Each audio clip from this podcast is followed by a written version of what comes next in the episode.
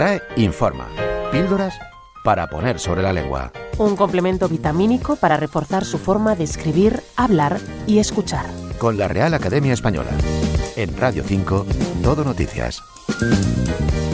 Bienvenidos a la RAE Informa, una píldora semanal con la que la Real Academia Española limpia, fija y da esplendor a nuestra lengua como viene haciendo desde hace más de 300 años, ahora desde las ondas de Radio 5. Esta semana escuchamos los sonidos de los animales.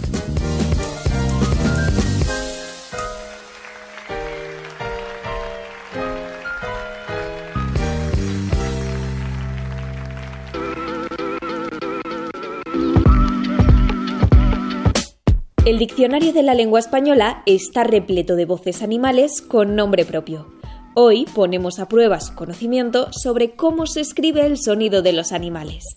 Empezamos por uno sencillo.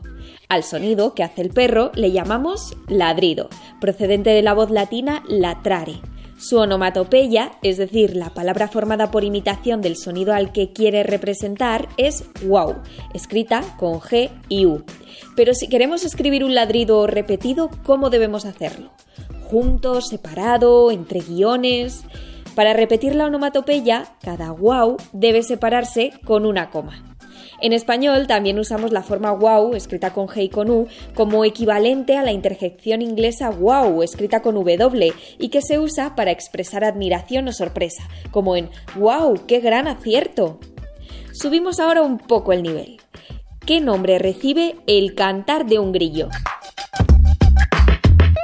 Se denomina grillar aunque para el sustantivo que da nombre al canto del grillo se documenta el uso de chirrido o incluso un uso sustantivado de la onomatopeya cri-cri. Por ejemplo, al decir en la noche sonaba el cri-cri de los grillos. ¿Sabrían decir cuál es el verbo empleado para el sonido de la grulla?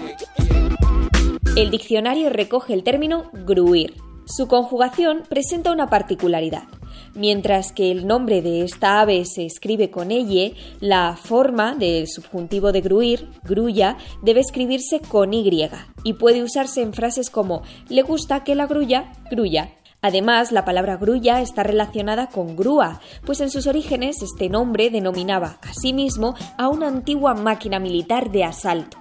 Otra ave con un curioso cantar es la cigüeña. Al hecho de producir su peculiar ruido con el pico se le denomina crotorar. No debe confundirse con el verbo usado para el sonido que emiten las ranas, que es croar.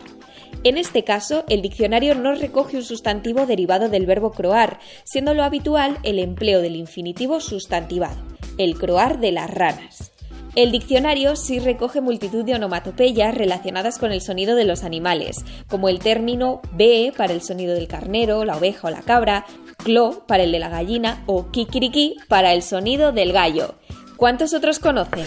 Síguenos en redes. RAE Informa en Twitter.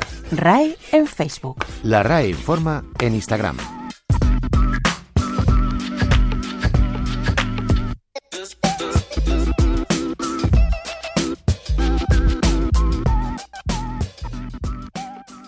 La palabra del día. Esmero. Sumo cuidado y atención diligente en hacer las cosas con perfección.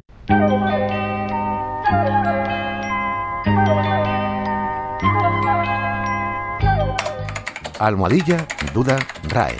La consulta de la semana. ¿Cuál es el diminutivo de jueves? Aunque es raro que los días de la semana acabados en S formen diminutivo, si lo hacen suelen adaptar una raíz acortada, a la que se añade ecito. Así podemos decir lunecito, juevecito o viernecito. RAE informa. Píldoras para poner sobre la lengua. En Radio 5, todo noticias. Lea las instrucciones de este medicamento, pero sobre todo, lea.